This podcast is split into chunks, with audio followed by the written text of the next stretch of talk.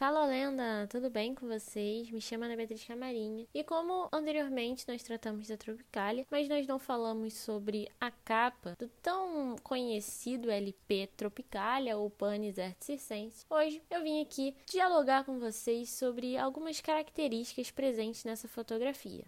Nós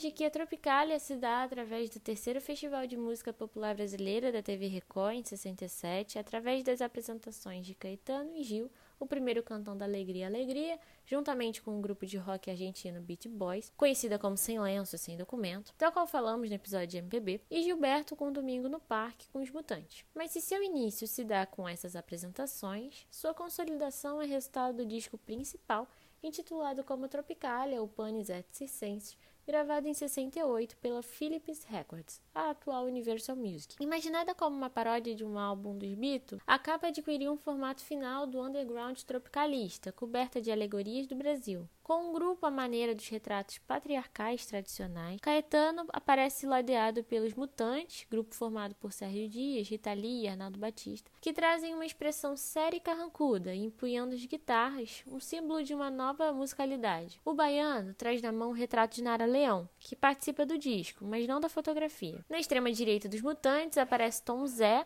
de terno e mala de couro na mão, representando a alegoria de migração nordestina. Sentados lado a lado aparecem Rogério e Duprá, que segura um pinico na mão como se segurasse uma xícara, significando Duchamp. A simples presença de Duprá já era parte da ideia do tropicalismo, né? o nonsense, a piada, a provocação. Gal Costa e Torquato Neto, ela com um penteado modesto, ele com uma boina, os dois então representando o casal recatado do interior. Na frente de todos está um ostensivo Gilberto Gil, vestido de toga com cores tropicais, segurando um retrato da formatura do curso normal de Capinã. Feito o retrato todos juntos, então ele é moldurado por faixas compostas pelas cores nacionais, verde, azul e amarelo, dando a brasilidade à arte final. O álbum, então, contava com 12 músicas. Miséria de Nobis, interpretada por Gilberto Gil, Coração Materno, por Caetano Veloso, Panisete Circenses, pelos Mutantes, Lindoneia, por Nara Leão, Parque Industrial, por Gilberto Gil, Caetano, Gal Costa, Os Mutantes Tom Zé, Geleia Geral, pelo Gilberto Gil. Já no lado B,